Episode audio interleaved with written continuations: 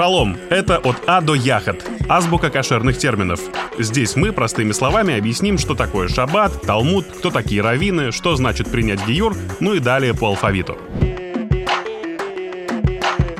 Третья буква – буква В и термин «ворд». «Ворд» в переводе с идиша, языка европейских евреев-ашкеназов, означает «слово». Праздничное собрание, на котором жених и невеста дают слово вступить в брак друг с другом. Не путать этот этап со свадьбой. Жених и невеста – все еще жених и невеста. Первый этап, после которого приступают к подготовке к свадьбе. Понять суть этого праздника и вообще парадигму отношения к семье в иудаизме можно через один из его центральных обрядов. Перед тем, как вся семья и близкие начнут кричать «Мазл Тов», а жених и невеста будут смущенно позировать фотографу, мамы жениха и невесты разбивают глиняную тарелку. Откуда же идет и что означает эта традиция? Одна из причин для разбивания тарелки точно так же, как разбитая глиняная тарелка, не будет выглядеть прежней, если даже ее склеить. Также и слово, данное женихом и невестой, нельзя просто так забрать. В этом и заключается ценность слова в еврейских отношениях, ну и смысл церемонии ворд. История этого обряда уходит корнями к нашему праотцу Ицхаку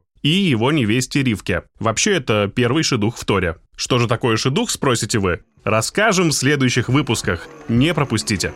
И, конечно, не забывайте писать комментарии, ставить звездочки и делиться подкастом в Stories. Ваша поддержка и обратная связь очень и очень важны для развития нашего проекта.